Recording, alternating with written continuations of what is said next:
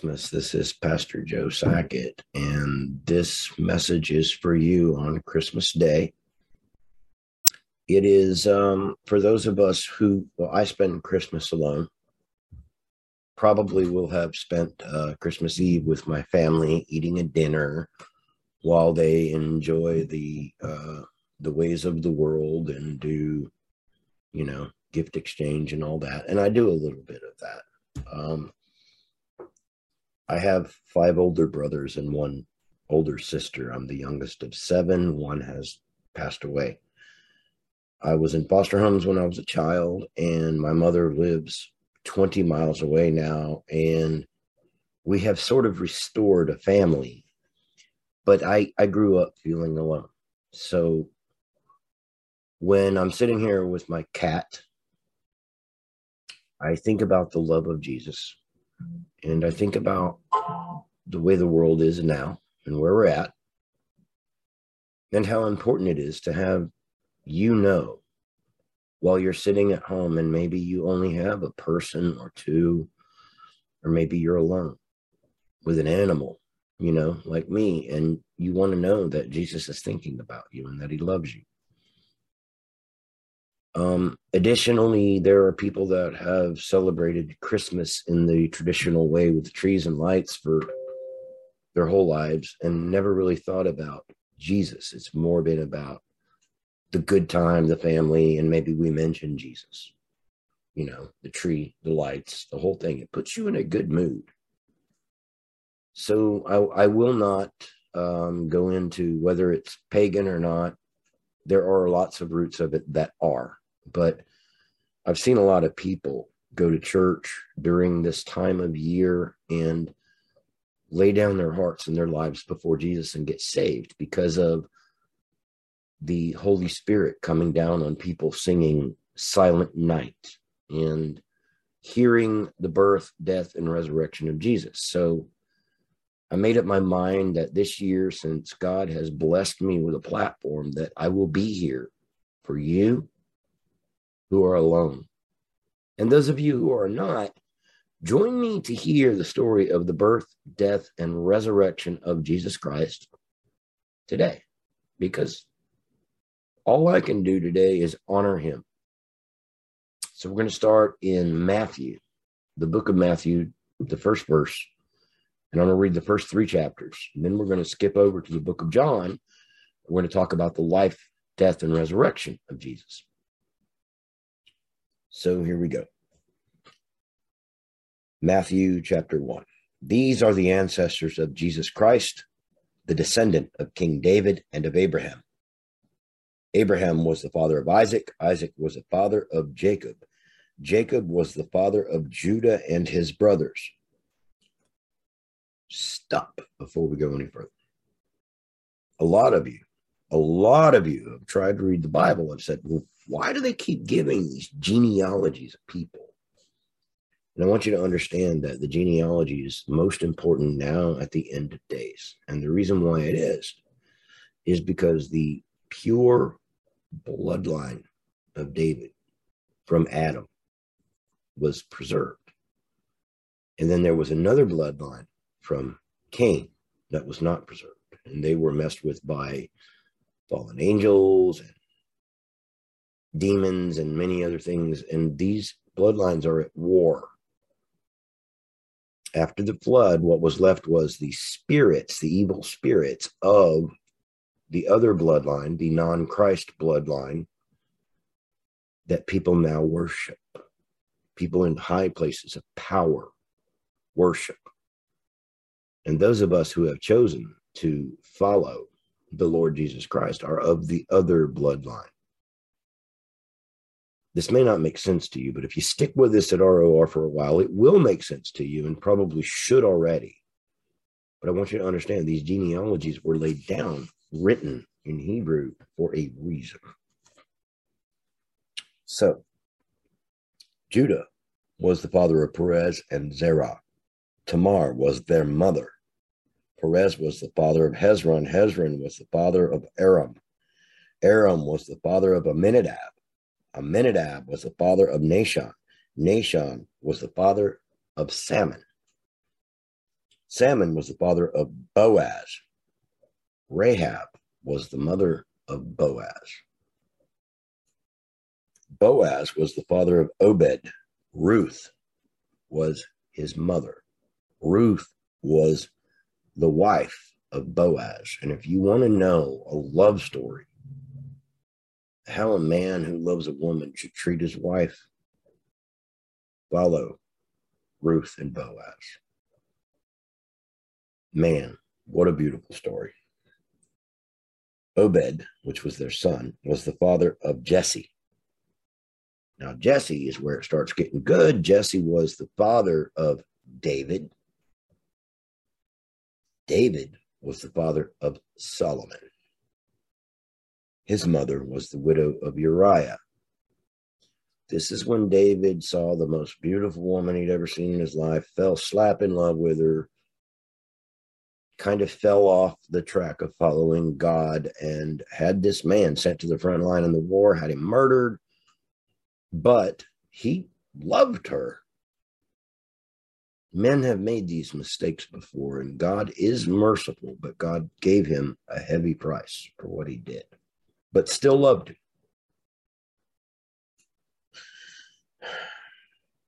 Solomon was the father of Rehoboam. Rehoboam was the father of Abijah. Abijah. I've always said Abijah for some reason in my mind, and I've heard everybody else say Abijah. So Abijah was the father of Asa. Asa was the father of Jehoshaphat. You ever heard of jumping Jehoshaphat? That's where that comes from.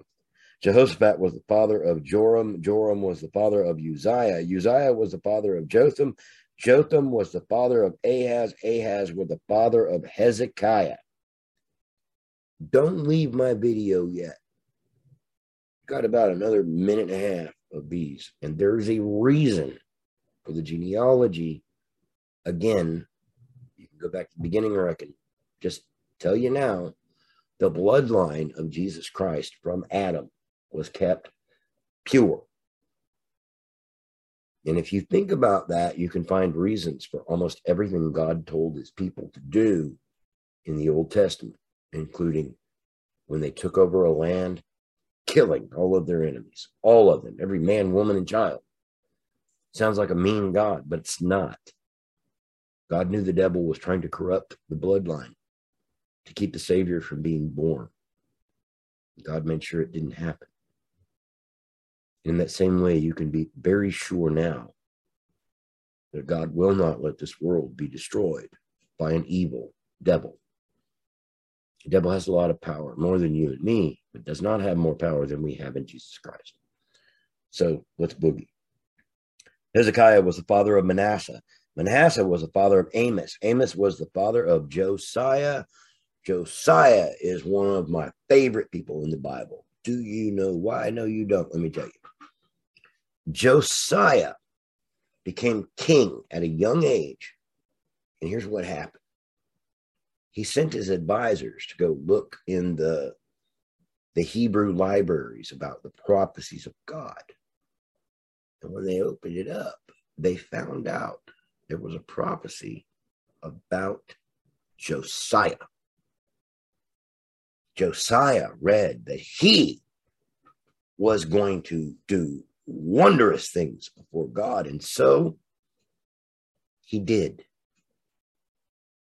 You know, I mean, I wish that everybody could be that way. I wish that, that, well, I have had visions of that, but I wish that everybody could be told by the Lord, you're going to come into your own and you're going to do this destiny. And you know what? It's going to be way better than anything you've ever thought anything. Just trust the Lord. So, okay, I'm talking a little bit too much about the genealogies, but let me finish it up and then we'll go, go into the birth of Jesus.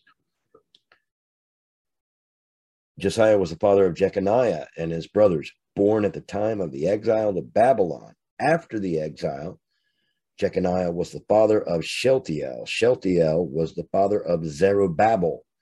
Zerubbabel was the father of Abiud. Abiud was the father of Eliakim.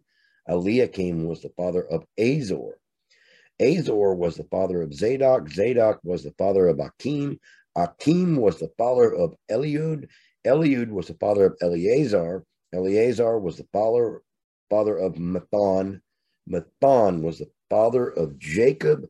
Jacob was the father of Joseph, who was the husband of Mary,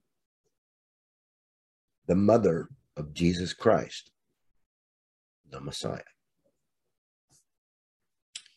These are 14 of the generations from Abraham to King David, and 14 from King David's time to the exile, and 14 from the exile to Christ. 42 generations. These are the facts concerning the birth of Jesus Christ. His mother Mary was engaged to be married to Joseph. But while she was still a virgin, she became pregnant by the Holy Spirit. Then Joseph, her fiance, being a man of stern principle, decided to break the engagement, but to do it quietly, as he did not want to publicly disgrace her. Jesus' own earthly stepfather, or I mean, I guess stepdad, loved him, loved her, didn't want to hurt her. But here she shows up pregnant, and it's by somebody besides you because she's still a virgin and you haven't consummated the relationship. He sought to try to let her out of it, you know, to let her down easy. So as he lay awake considering this, he fell into a dream and saw an angel standing beside him. Joseph, son of David, the angel said, don't hesitate to take Mary as your wife, for the child within her has been conceived by the Holy Spirit. And she will have a son, and you shall name him Jesus, meaning Savior. For he will save his people from their sins. This will fulfill God's message through his prophets way earlier, now 1500 years or more earlier, the prophet said, Listen, the virgin shall conceive a child. She shall give birth to a son, and he shall be called Emmanuel, meaning God is with us. Now, you notice how that Jesus has titles of glory, many titles of glory. Emmanuel, God is with us. Jesus, Savior, Christ, Messiah, King of Kings, Lord of Lords, Wonderful Counselor, Mighty God, Prince of Peace, Holy One. I want to lay something to rest at this point. If you're praying to the name of Jesus or Yeshua or the Holy One of God or the Son of God, you're still praying to the right person. Don't worry about whether somebody tells you you're mispronouncing it. Don't worry about it. Okay. When Joseph awoke, he did as the angel commanded and brought Mary home to be his wife. But she remained a virgin. They, they had no sex until her son was born. And Joseph named him Jesus.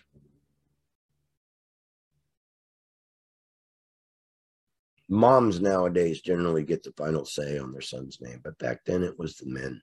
And Joseph did what the angel commanded and named him Jesus, exactly as the angel told him. Jesus was born in the town of Bethlehem in Judea during the reign of King Herod. Judea was the southern kingdom of Israel. I'm pretty sure, yeah, southern kingdom, and the north was Israel. And about that time, some wise men from eastern lands arrived in Jerusalem, asking, Where is the newborn king of the Jews? For we have seen his star in far off eastern lands, and we have come to worship him. King Herod was very deeply disturbed by their question, and all Jerusalem was a brush with talk.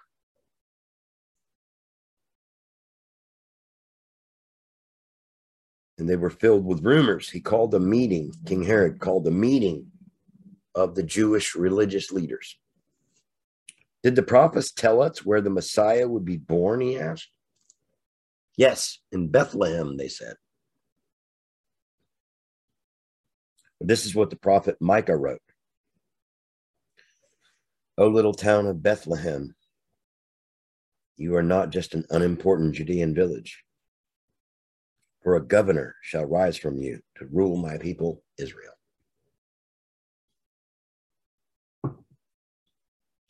Then Herod sent a private message to his astrologers and wise men, asking them to come to see him. And at this meeting, he found out from them the exact time when they first saw the star. Then he told them, Go to Bethlehem and search for the child. And when you find him, come back and tell me so that I can go and worship him too. This was a lie from the devil. The devil's always trying to figure out the plans of God, and always extremely, like diligently trying everything God does, trying to stop it, trying to undo it, trying to come up with a counterfeit, and trying to present people with cheaper versions of what God offers to people to get people to accept that less. And and and when you accept anything from the devil, the price is always your suffering, your soul, your death, anything he can do to really hurt you. It's it, the price is never for your good. Okay, so after this interview, the wise men started out again, and look, the star appeared to them again, standing over Bethlehem. They were, their joy knew no bounds. Entering the house where the baby and Mary and his Mary, his mother, were, they threw themselves down before him, worshiping. This is not the birth of some important, you know, child of a king where people are like, hey, congratulations. This is incomprehensible. This is the birth of the being into reality who created the reality he decided to be born into. I want you to understand the power of this being uh, as much as you can. This is a being who could stop reality, start reality, and in fact, in fact, who did start it. And he decided to do this. And they knew it. They threw themselves down before him, worshiping. Then they opened their presents and gave him gold, frankincense, and myrrh which were the best smelling, the cleanest, and the most valuable things that human beings at the time had. This is what we got, Lord, and we're not even worthy of doing it. We're bowing down to you and giving you our very best. But when they returned to their own land, they didn't go through Jerusalem to report to Herod for God had warned them in a dream to go home another way. After they were gone, an angel of the Lord appeared to Joseph in a dream. Get up and flee to Egypt with the baby and his mother, the angel said, and stay there until I tell you to return, for King Herod is going to try to kill the child.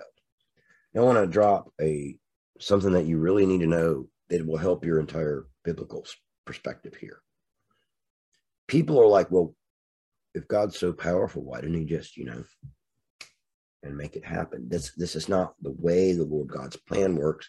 Lord God created us with this absolute free will because we're made in his image. He has that. And because now we know good and evil, we've made a lot of mistakes, and God has determined that though he knows exactly how it's going to go, he lets life happen, good and evil. And then when people seek him out and pray, he intervenes on their behalf. But when people don't seek him out and pray, it's pretty much one person's random chance plus the devil's plans against them. So the only way to get a positive spiritual supernatural response to that, since God will not robotize the universe, He will not force someone to do anything. Is a person choosing God? They have to choose to call out to Him, and it's it's absolutely perfectly logical and fair when you begin to understand a loving God who would not force you to be a robot. All right, I'm going to pause for a second. It sounds like I have a cat that needs to be fed. Hold on.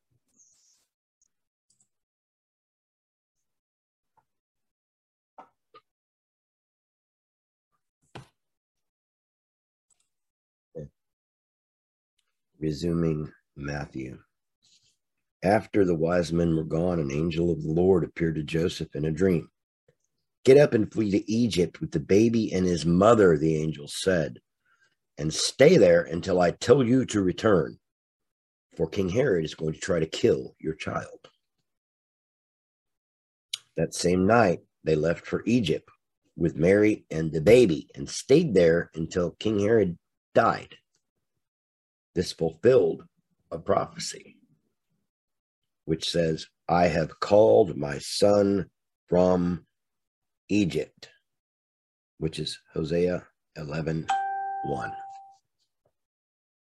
You see, the Bible, even though the books of the Old Testament were written 3,000 years ago, a thousand years later, Jesus fulfilled these prophecies one by one.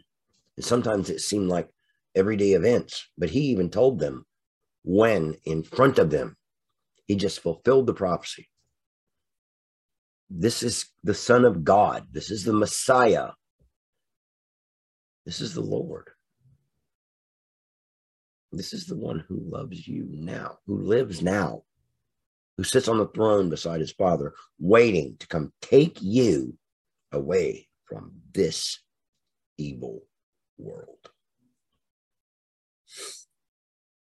Herod was furious when he learned that the astrologers had disobeyed him. He sent soldiers to Bethlehem. He ordered them to kill every baby boy, two years old and under, both in the town and the nearby farms, for the wise men had told him the star first appeared to them two years before. This brutal action of Herod's fulfilled the prophecy of Jeremiah. Screams of anguish come from Rama, weeping unrestrained. Rachel weeping for her children uncomforted, for they are dead. Good versus evil. Good versus evil. Let me say something about that real quick. Why doesn't God stop Herod killing all the children? Why doesn't God stop all the all the things? Your grandma with cancer. Your your relationship from falling apart. God allows you to go through these things because whenever you get to heaven, you will realize that this life that you lived was like that. So it's not, it seems like such a big thing now. that when you are redeemed in heaven, all your suffering will seem like nothing compared to the reward of just this, just faith in Jesus Christ. It's that simple. It really is that simple. And he really does deserve our worship this day, Christmas Day. All right. So when Herod died, the angel of the Lord appeared in a dream to Joseph in Egypt and told him, Get up, take the baby and his mother back to Israel, for those who were trying to kill the child are dead. So he returned immediately to Israel and Jesus and his mother. But on the way, he was frightened to learn that the new king was Herod's son, Archelaus. Then in another dream, he was warned not to go to Judea. So they went to Galilee instead and lived in Nazareth. This fulfilled the prophecy concerning the Messiah he shall be called a Nazarene. So, two prophecies I have called my son from Egypt, but he shall be called a Nazarene, both fulfilled by Jesus Christ. so far. That's just the beginning. When they were living in Nazareth, John the Baptist began preaching out in the wilderness, and his constant theme was, and this is where I'm going to stop here in Matthew. Turn from your sins, turn to God, for the kingdom of heaven is coming soon. Isaiah the prophet had told about John's ministry centuries before he had written, I hear a shout from the wilderness. Prepare a road for the Lord, straighten out the path where he will walk. This is Jesus fulfilling prophecy by being born. There are secular documents that prove the birth of Jesus. There are secular documents that prove the life of Jesus. Secular meaning non religious, not in the Bible. There are letters from Caiaphas the high priest, from Josephus, from a couple of other people that prove that Jesus walked and that he did miracles and that they can't explain them. Don't let anybody tell you any different. That is the truth. There are non biblical documents prove the birth of Jesus at the time of the birth of Jesus, that he did miracles and that he's been in the places that the Bible says he's been. So now let's go to the book of John. Let's talk about who Jesus is. Who did he become whenever he started his ministry? You know, so so he was born and he fulfilled a couple prophecies. So what? Let's talk about who he is. What is what is Jesus? Not just who, but what is Jesus? So the book of John. Before anything else existed, there was Christ with God. He has always been alive and is himself God. He created everything there is. Nothing exists that he didn't make. Eternal life is in him, and this life gives light to all mankind. His life is the light that shines through the darkness, and the darkness can never, never extinguish it. God sent John the Baptist as a witness to the fact that Jesus Christ is the true light. John himself was not the light, he was a witness to identify the light. Later on, the one who is the true light arrived to shine on everyone coming into the world, everyone, yourself included. That light shines on you. You have to choose. This day would be a good day, whom you will serve.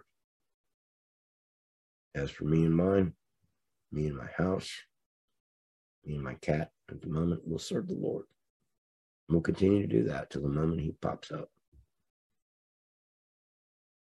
But although He made the world, the world didn't recognize Him when He came. Even in His own land and among His own people, the Jews, He was not accepted. Only a few would welcome Him and receive Him. But to all who received him, now listen carefully to this. He was rejected by his own people that he created, but only a few would accept him. But to all who accepted him, he gave the right to become children of God. All they needed to do was trust him to save them.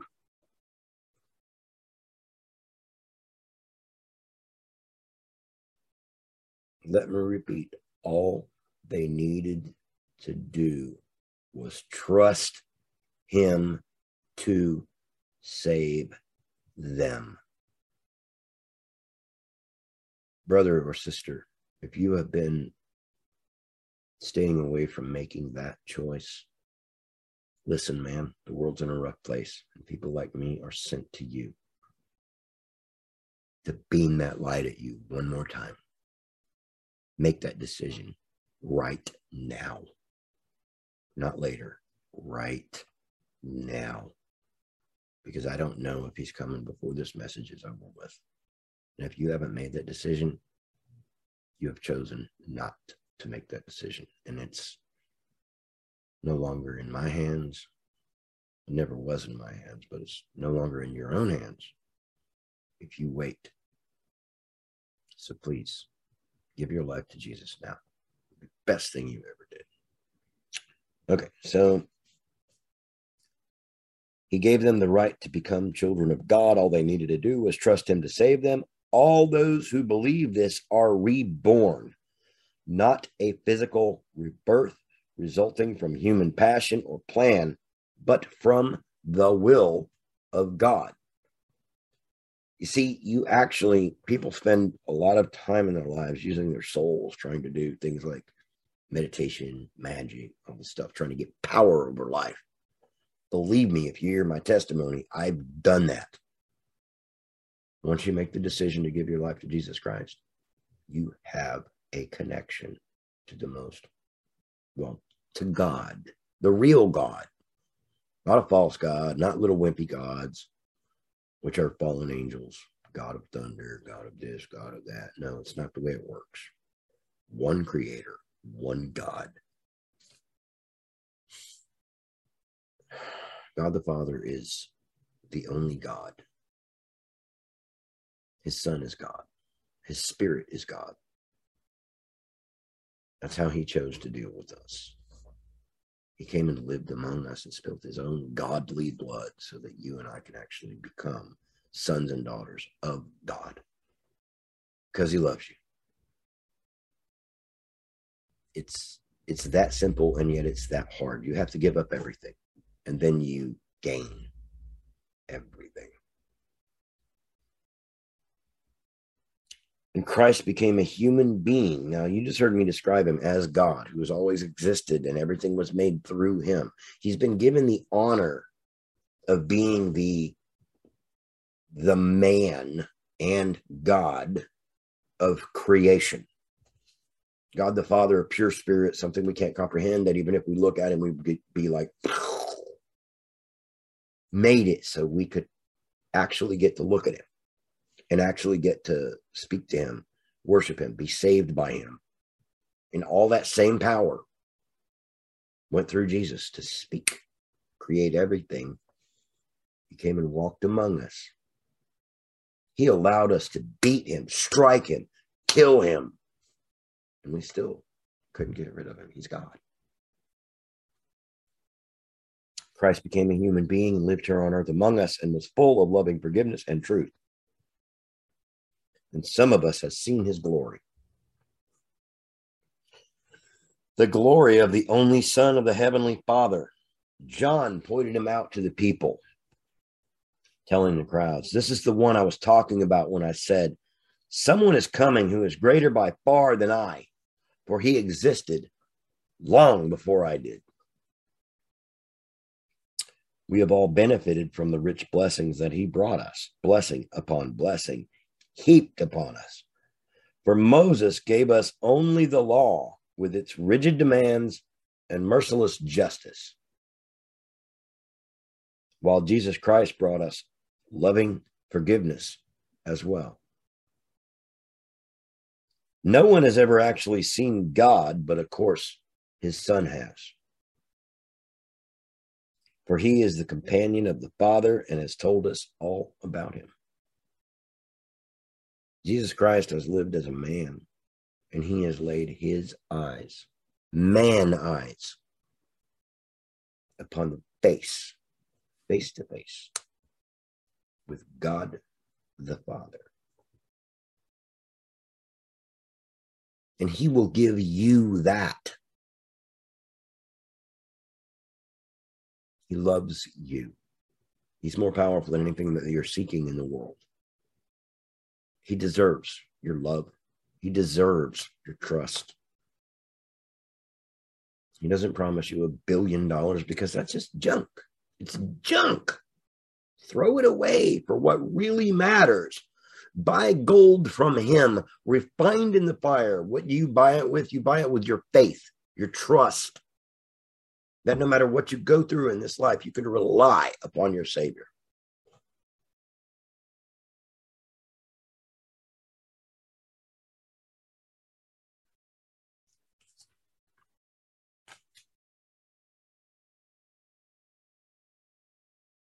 The Jewish leaders sent priests and assistant priests from Jerusalem to ask John whether he claimed to be the Messiah.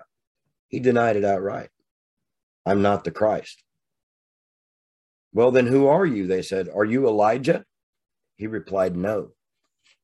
But Jesus had another word to say about it. He was Elijah. He was Elijah's mantle, specifically called before the world began to announce the coming of Jesus. You see, uh, this is what one thing I love about this. I don't feel completely worthy at all of preaching the word of God. And I know that my brother and sister on both sides that run this broadcast don't either. But God has a different anointing and a different view of us. When the word of God goes out and people get saved and people get blessed and spiritual warfare gets done, the reason that we don't know our worthiness is because we're not worthy, but He makes us worthy. But other people get this blast of the Holy Spirit and we are nothing but thankful. But we didn't earn it. And you too are chosen. If you're hearing this, you have been chosen from by, by God and you need to act on it. You need to, if you need to go into your closet and get on your knees, whatever you need to do, say, God, I need you. I really want to know you. And then you let it go and you trust him.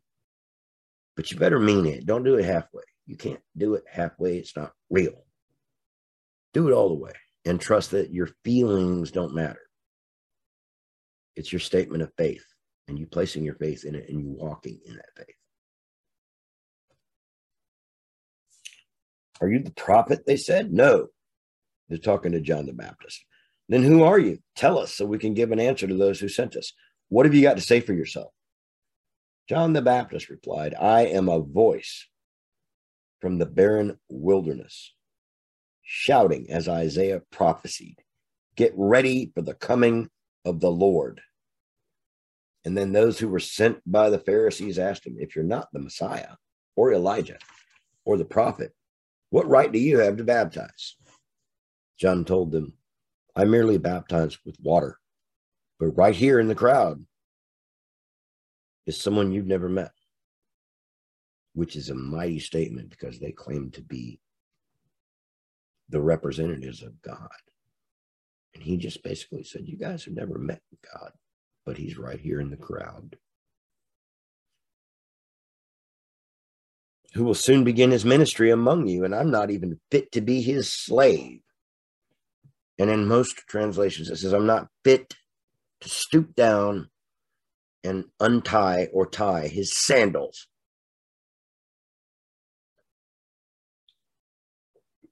The next day, John saw Jesus coming towards him. Wait a minute. I got to go back a paragraph.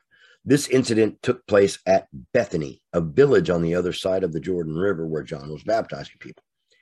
The next day, John saw Jesus coming towards him and said, Look, there is the Lamb of God who takes away the world's sin.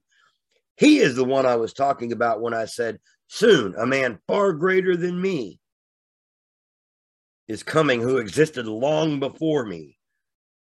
I didn't know he was the one, but I am here baptizing with water in order to point him out to the nation of Israel.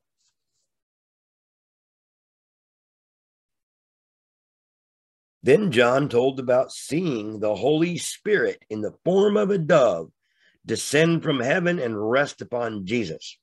I didn't know he was the one, John said again. But at the time God sent me to baptize, he told me, when you see the Holy Spirit descending and resting upon someone, he is the one you're looking for. He is the one who baptizes with the Holy Spirit. I saw it happen to this man, and I therefore testify that he is the Son of God. Then John's two disciples turned and followed Jesus. Jesus looked around and saw them following. What do you want? He asked them. Sir, where do you live? They asked. Come and see, he said. So they went with him to the place where he was staying and were with him from about four o'clock that afternoon until the evening. One of these men was Andrew, Simon Peter's brother. Andrew then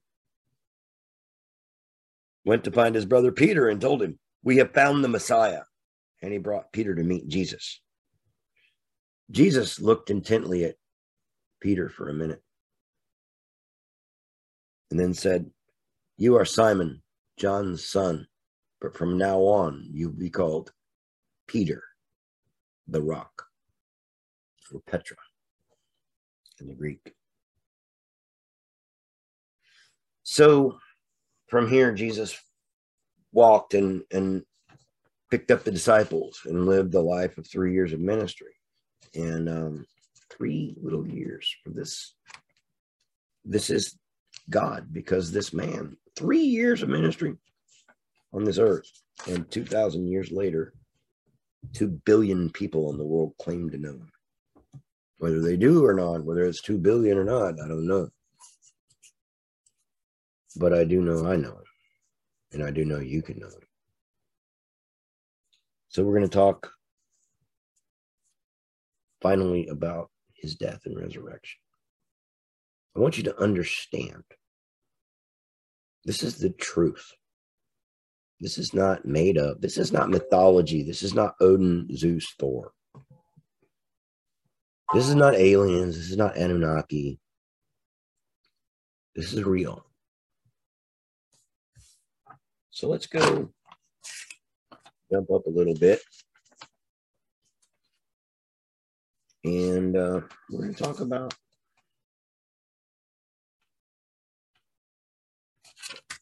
the death, crucifixion, and resurrection of Jesus. So we're going to go to John chapter 18.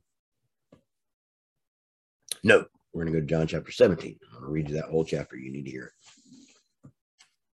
When Jesus had finished saying all these things, he looked up to heaven and said, Father, the time has come. Reveal the glory of your Son so that he can give the glory back to you. That's love. When you love somebody so much, you want their glory and not your own, you share in each other's glory especially when you're, you know, capable of perfect love back and forth. For you have given him authority over every man and woman in all the earth. He gives eternal life to each one you have given him. And this is the way to have eternal life by knowing you, the only true God, and by Jesus Christ, the one you sent to earth. This is the only way. This is what all the people who do all the mysticism in the world and all the witchcraft in the world and all the demon worship in the world and all the false gods in the world will never have. They will never actually get the highest level of attainment or spiritual awakening they could ever get because everything they're doing is about their soul, serving their soul, trying to get more power. They can call it good deeds all they want. There is one way to God, one way to eternal life Jesus Christ. That's it. End of story. Nothing else. So, Let's read that again to make sure you know what I'm talking about. He gives eternal life to each one you have given him, and this is the way to have eternal life by knowing you, the only true God, and Jesus Christ, the one you sent to earth. I brought glory to you here on earth by doing everything you told me to. And now, Father, reveal my glory as I stand in your presence, the glory we shared before the world began. In case any of you have ever doubted that Jesus is God. These are the words of Jesus. The glory we shared before the world began. I have told these men all about you. They were in the world, but then you gave them to me. Actually, they were always yours, and you gave them to me, and they have obeyed you. Now they know that everything I have is a gift from you, for I have passed on to them the commands that you gave me. And they accepted them and know of a certainty that I came down to earth from you, and they believe that you sent me. My plea is not for the world, but for those you have given me because they belong to you.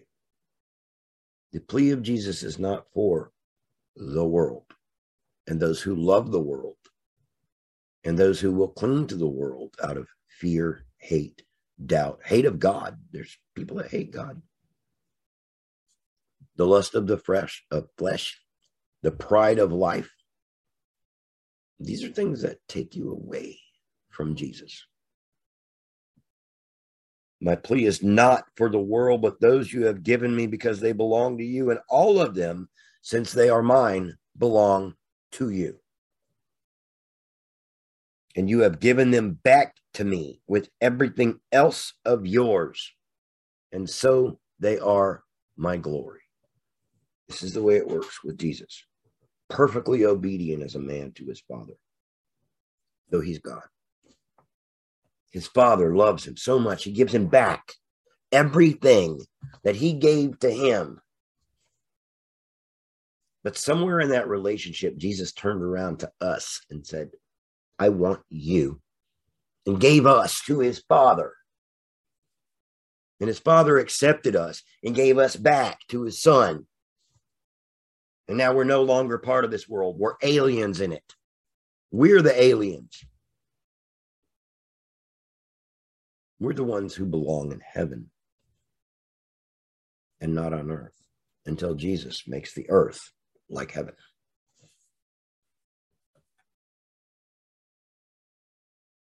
And all of them, since they are mine, belong to you, and you have given them back to me with everything else of yours. And so they are my glory if you are saved, you are the glory of Jesus. You are also the righteousness of God in Jesus. Realize what you've inherited. You better recognize. Now I am leaving the world and leaving them behind and coming to you. Us who are the glory of Jesus Christ have at this moment been left behind. We are still his glory, but he left us here. There's a reason. We're his hands and feet. Right here. And coming to you, Holy Father, keep them in your own care, all those who, who you have given to me, so that they will be united just as we are, with none missing. None missing. During my time here, I have kept safe within your family all those you gave me. I guarded them so that not one perished except for the son of hell, as the scriptures foretold. Jesus knew when he brought Judas into to be a disciple that he was a son of hell. And he let him do his role. He let him go through it. He let him become a disciple. He let him steal the money. He let him betray him. He let him. Jesus could have, there would be no Judas. That's not the way God works. God proves himself in time. All right, let's keep going. And now I am coming to you. I have told them many things while I was with them, so that they would be filled with my joy. And I have given them your commands, and the world hates them because they don't fit in with it, just as I don't. I'm not asking for you to take them out of the world, but to keep them safe from Satan's power. They are not part of this world any more than I am. Make them pure and holy through teaching them your words of truth. As you sent me into the world, I am sending them into the world. And I consecrate myself to meet their need for growth in truth and holiness. Something people miss when Jesus says this here I consecrate myself. Consecrate means to make sacred. It's what the word we use when we ask God to consecrate our, our holy oil. Jesus is, is telling you he's God right there. I consecrate myself. I make myself holy. There's no man or woman on this planet that could do that. No man or woman on this planet can make themselves holy. Jesus is the only one. And he's done it to us. He gives us holiness that we don't deserve, but is ours for the asking and the believing. I'm not praying for these alone, but also for the future believers who will come to me because of the testimony of these. My prayer for all of them is that they will be of one heart and mind, just as you and I are, Father, just as you are in me and I am in you, so they will be in us, and the world will believe you sent me. I have given them the glory that you gave me, the glorious unity of being one as we are. I in them and you in me, all being perfected into one, so that the world will know you sent me and will understand that you love them as much as you love me. God the Father loves you just as much as he loves Jesus. If you are hurting and you feel alone, I want you to listen to those. Just listen to those words. God loves you as much as he loves Jesus Christ. I want you to understand that. I want you to have joy and know that your suffering won't be forever. And that your joy and your redemption will be greater by far. There won't be a comparison between your suffering and your joy. So I'll say Merry Christmas right here, and I'm going to keep on reading. Okay. Or, or not Merry Christmas, just have a good holiday. You're not alone, you're loved.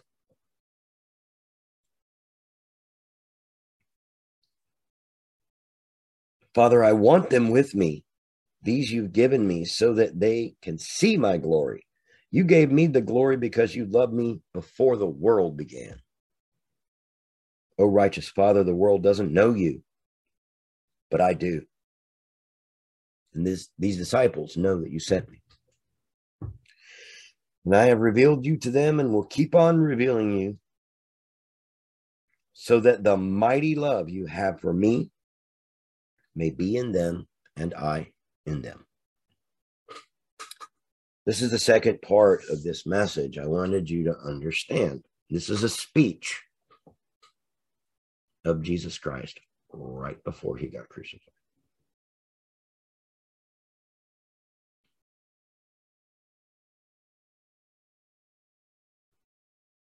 Please understand that for 2,000 years, people have been preaching the truth. Some of it's been watered down. There's two sides in this world now there's the evil side, what we call the system or the dark side, and there's the children of God. And then there's some stuff in between, some people that don't know what to believe or that are pagan and thus part of the dark side. They think they're not. And there's people that call themselves atheist or agnostics. Here's the thing the people at the top echelons of the the system they are more afraid of you who believe in Jesus. Even if you're spiritually weak and you don't know your power yet, they're afraid of your potential. They've got people working triple overtime, praying against you, trying to curse you. They believe in the same Jesus you do. They're just following the other guy. And they believe in the flesh. They believe in the sex, the cannibalism, the blood. They pervert everything that God did because their God, their mm-hmm. lowercase little God, doesn't have the power of our mighty God. So he has to try to copy everything he saw a big God do. But he doesn't do good, he does evil. He does every single thing opposite. That's why we're going to have an antichrist. Because first we had a Christ. That's why we have witchcraft, because first we had miracles. That's why we now have transgender, you know, life all over the world, because at first we had a man and a woman, marriage and children, and holiness before God and marriage. There's it's pretty simple for all of it. Basically takes the opposite of what God has done. And Satan has done at that and has presented it to the world as an effective lawyer and salesman. So let's go to, well, I guess chapter 18 will do it.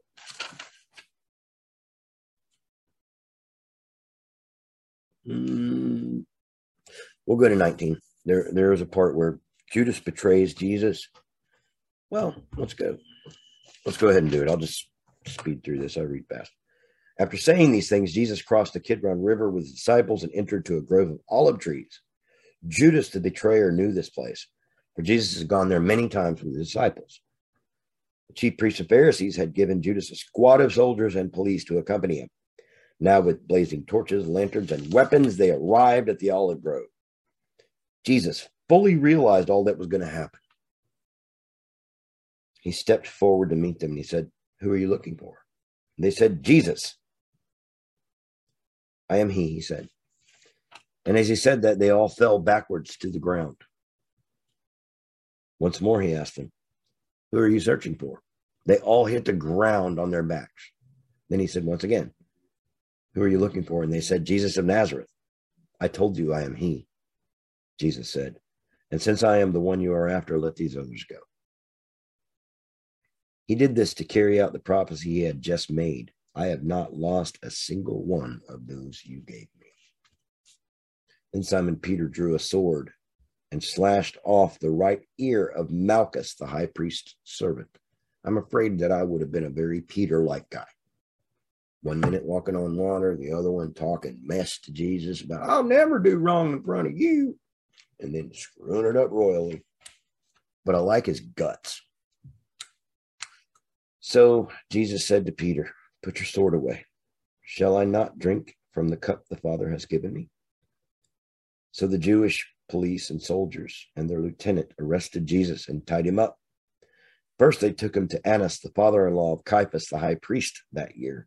Caiaphas was the one who told the other Jewish, Jewish leaders, Better that one should die for all. Simon Peter followed along behind, as did another of the disciples who was acquainted with the high priest. So that other disciple was permitted into the courtyard along with Jesus. Now, King James Version says the disciple who Jesus loved, which is referring to John, who wrote this gospel. Apparently, he had a very deep friendship with the Lord Jesus. Even it seems like Peter was like the leader, the main faith guy, you know, of the disciples, but John is also somehow especially close to Jesus.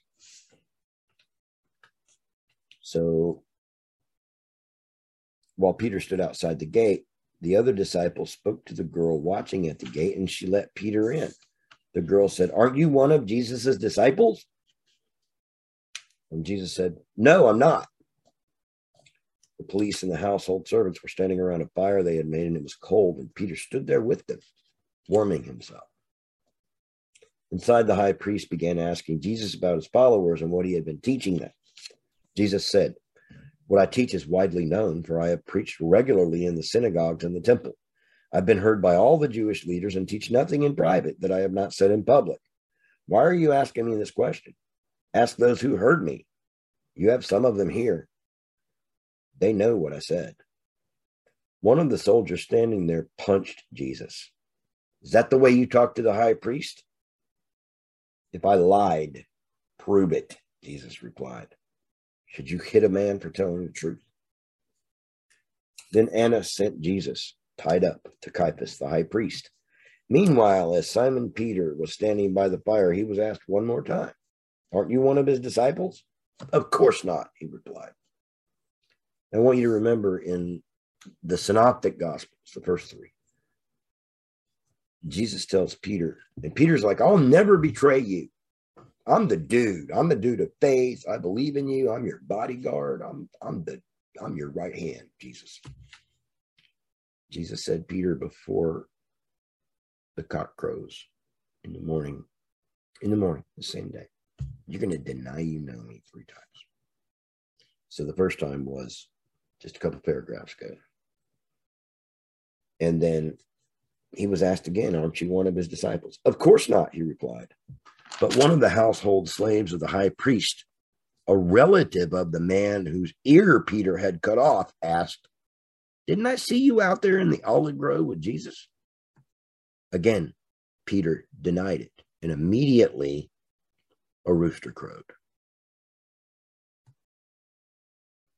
Jesus' trial before Caiaphas ended in the early hours of the morning, and he, then he was taken to the palace of the Roman governor. His accusers wouldn't go in themselves, for that would defile them. They said, and they wouldn't be allowed to eat the Passover lamb. So Pontius Pilate, the governor, went out to them and said, What is your charge against this man? What are you accusing him of doing?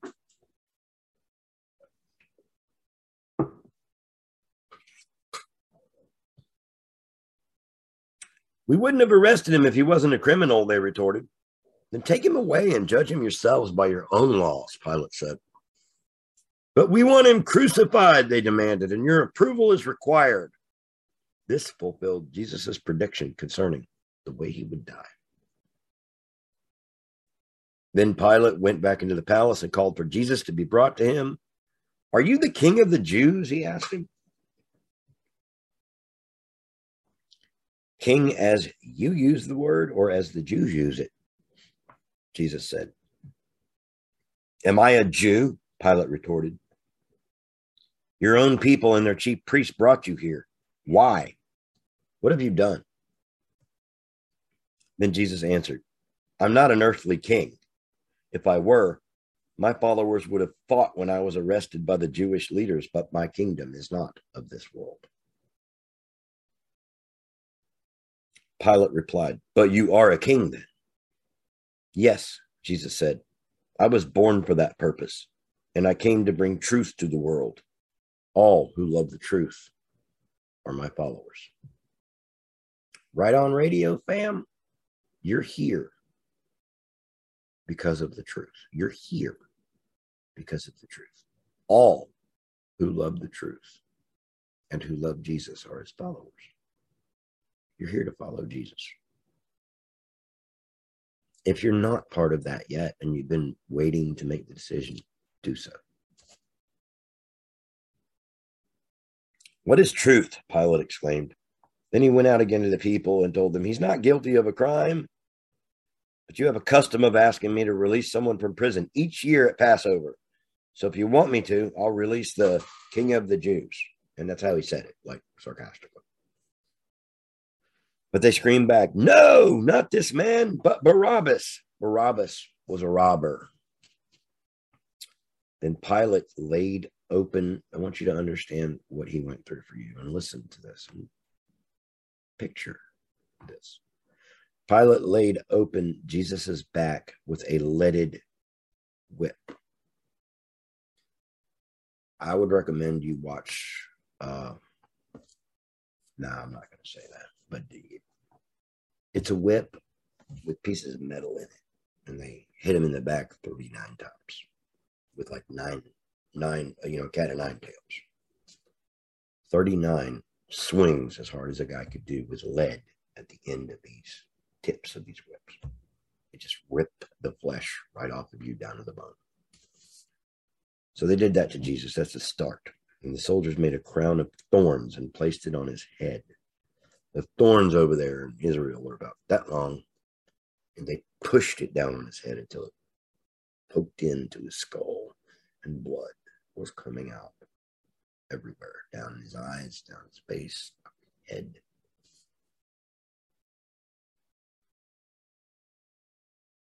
And then they made a crown of thorns and placed it on his head, and they robed him in a royal purple robe. They were mocking him Hail, King of the Jews! They mocked and then punched him with their fists. Pilate went outside again and said to the Jews, I'm going to bring him out to you now, but understand clearly that I found him not guilty. This sounds cabal. Man, this sounds cabal. Sounds like I would be standing in front of Joe Biden and saying, Yep, he's a good patriot, and I'm not responsible for my army shooting him in the head. I said he's cool. That's exactly what this was. Then Jesus came out wearing the crown of thorns and the purple robe, and Pilate said, Behold the man. At the sight of him, the chief priests and Jewish officials began yelling, Crucify him! Crucify him! You crucify him, Pilate said. I find him not guilty. Either that or Pilate was genuinely scared of God's wrath.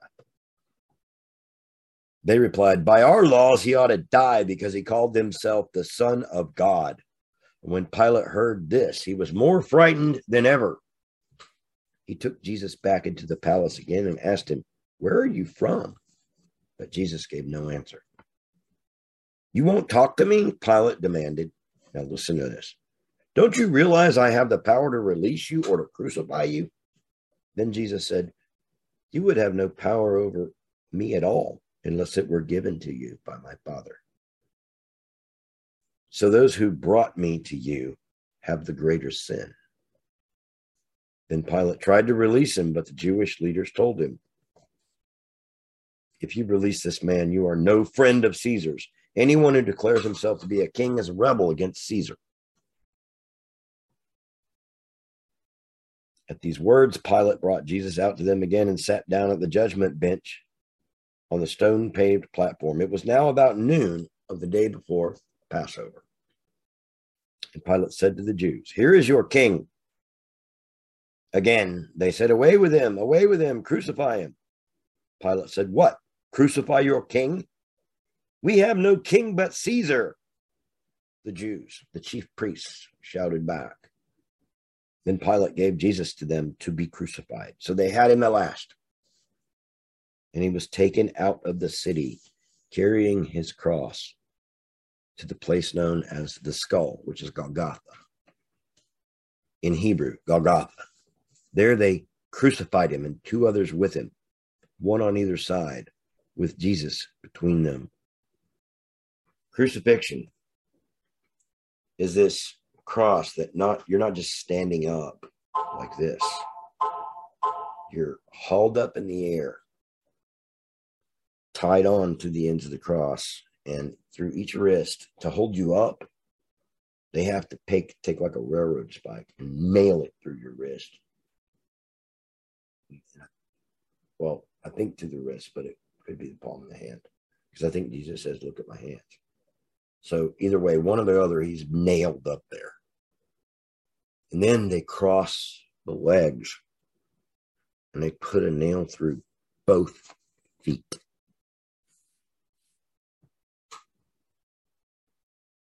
Can you imagine being awake while they're hammering that?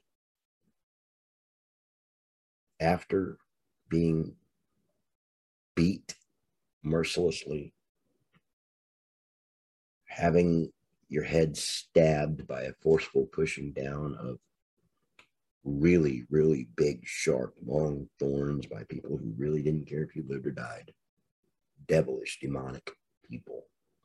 And having your back ripped open by at least 39 lashes from a whip with metal in it.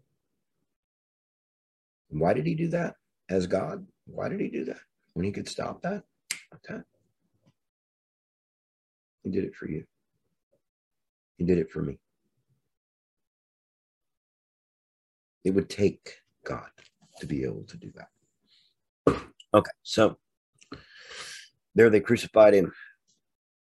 Pilate posted a sign over him that read, Jesus of Nazareth, the King of the Jews. The place where Jesus was crucified was near the city, and the signboard was written in Hebrew, Latin, and Greek so that many people read it. And the chief priest said to Pilate, Change it from the King of the Jews to He said, I am the King of the Jews. Pilate replied, What I have written, I have written. It stays exactly as it is. In a way, this to me tells me that Pilate was afraid of the wrath of God, and he knew that Jesus was, in fact, the king of the Jews, in fact, the Son of God. He tried to avoid being guilty for this in every way he could. So, a little bit more about the crucifixion.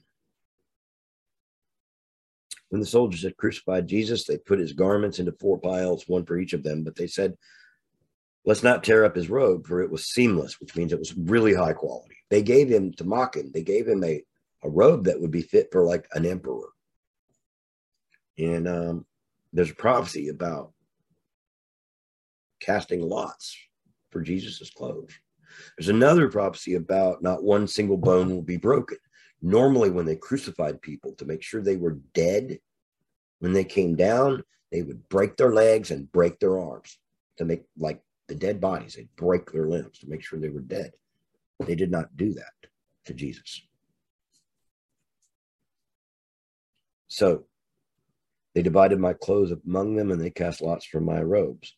Standing near the cross were Jesus' mother, Mary, his aunt, the wife of Cleopas, and Mary Magdalene. When Jesus saw his mother standing there beside her, beside me, his close friend, he's talking about John. John was standing there watching. This guy who wrote this book stood there and watched Jesus get crucified. This is his story of what happened. He saw it. This is first person. And he was standing next to the mother of Jesus Christ. This is what Jesus said to him. He said to the mother first, He is your son. And then to me, he said, She is your mother. And from then on, I took her into my home. Mary, the mother of Jesus, lived with John for the rest of her life. Jesus knew that everything was now finished, and to fulfill the scriptures, said, I am thirsty. Because there's a prophecy about them giving Jesus gall, which is wine mixed with vinegar and it's sour. A jar of sour wine was sitting there, so a sponge was soaked in it and put on a hyssop branch and held up to his lips. When Jesus had tasted it, he said, It is finished. And he bowed his head and dismissed his spirit. He obeyed God for my sins and yours. Billions of us between now and when he died, and billions, maybe hundreds of millions before that. Jesus paid for everybody's sin right then, right there, once and for all. Everything, every evil, dirty, nasty thing you've ever done or thought, Jesus paid for it. Me too. Not one of us deserves it. Not single one of us deserves it. Okay, so they didn't break his bones. I'm, I'm to skip past the the Pharisees finding that they didn't break his bones and all that. So afterwards, Joseph of Arimathea, who had been a secret disciple of Jesus for fear of the Jewish leaders, boldly asked Pilate for permission to take Jesus' body. Summarizing, he used the tomb that he had bought he wrapped up Jesus' body in the, the holy traditional way with spices and aloe and embalming ointment made from myrrh.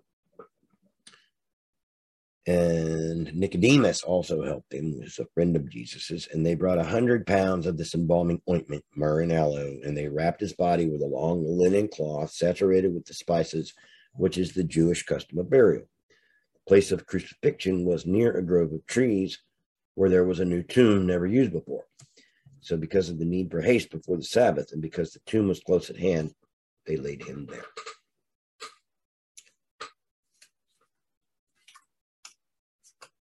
Here's the reason we're here, folks. Early Sunday morning, while it was still dark, Mary Magdalene came to the tomb, the tomb, and found that the stone was rolled aside from the entrance. She ran and found Simon Peter and me and said, They have taken the Lord's body out of the tomb, and I don't know where they have put him. We ran to the tomb to see, and I outran Peter and got there first. And stooped and looked in and saw the linen cloth lying there, but I didn't go in. And then Simon Peter arrived and went inside. He also noticed the cloth lying there, while the swath that had covered Jesus' head was rolled up in a bundle and was lying to the side. Then I went in too and saw, and I believed that he had risen. For until then, we hadn't realized that the scriptures said he would come to life again. We went on home. And by that time, Mary had returned to the tomb and was standing outside crying. And as she wept, she stood and looking in and saw two white robed angels sitting at the head and the foot of the place where the body of Jesus had been laying. Why are you crying? The angels asked her. Because they have taken away my Lord, she replied, and I don't know where they put him. She glanced over her shoulder and saw someone standing behind her. It was Jesus, but she didn't recognize him. Why are you crying? He asked her. Who are you looking for? She thought he was the gardener. Sir, she said, if you have taken him away, tell me where you have put him, and I will go and get him. Mary, Jesus said, and she turned toward him. Master, she said. Don't touch me, he cautioned, for I haven't yet ascended to my Father.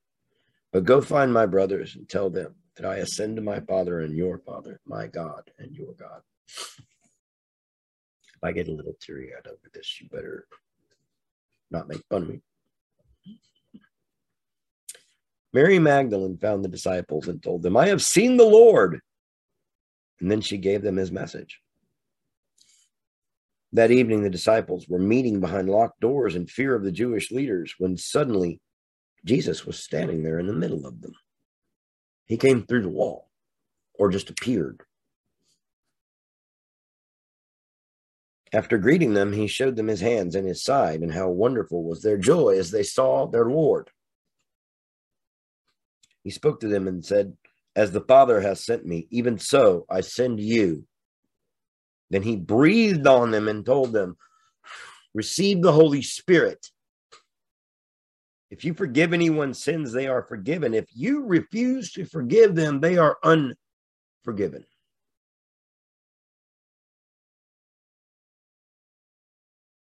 A lot of people don't talk about that, but I know the power of that. It's very, very serious.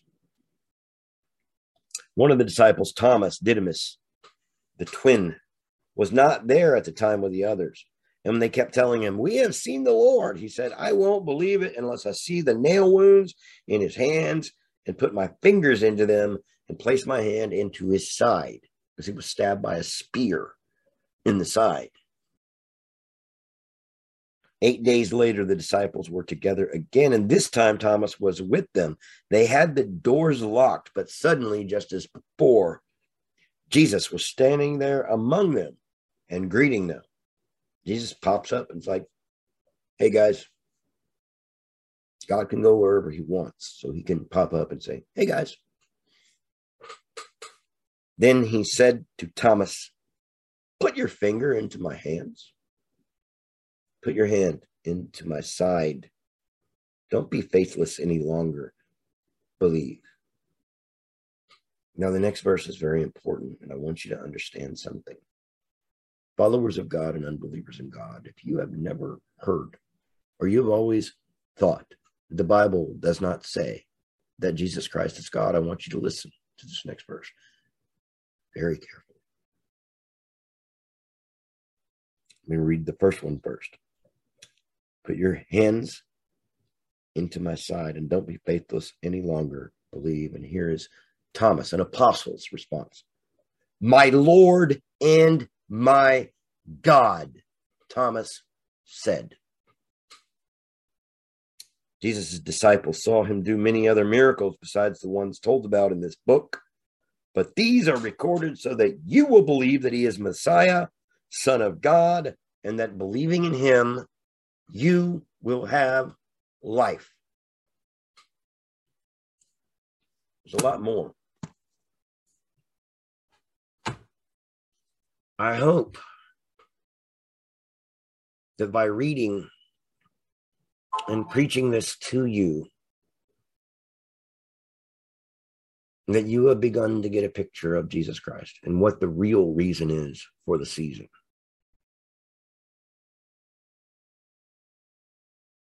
And what salvation really means. And I want you to know that you're not alone right now. You are loved. Who was this man, Jesus? He's God, the Redeemer of your soul,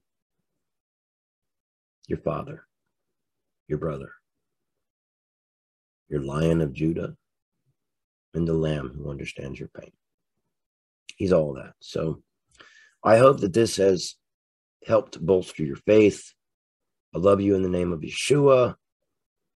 I'm going to add a clip to the beginning of this with a little music, I think or at the end, one or the other, depending on which one is easier. But God bless you. I say Merry Christmas, but I mean celebrate Jesus. Take care. Oh, let's pray out. Dear Heavenly Father, I thank you that this time we've come together, that we can be one in you and with you. Jesus, I pray that you just teach us every day Lord, thank you for coming down from heaven. Though you created heaven, you created earth. Thank you for coming down, walking among us, teaching us to love you, forgiving us for being short of you, but showing us that your Father loves us just as much as he loves you. Help us to follow you, Jesus. Give us power and strength to follow you and to fight your enemies. Glory to you, Jesus. And thank you. In your holy name, amen. Right on, right on, right on.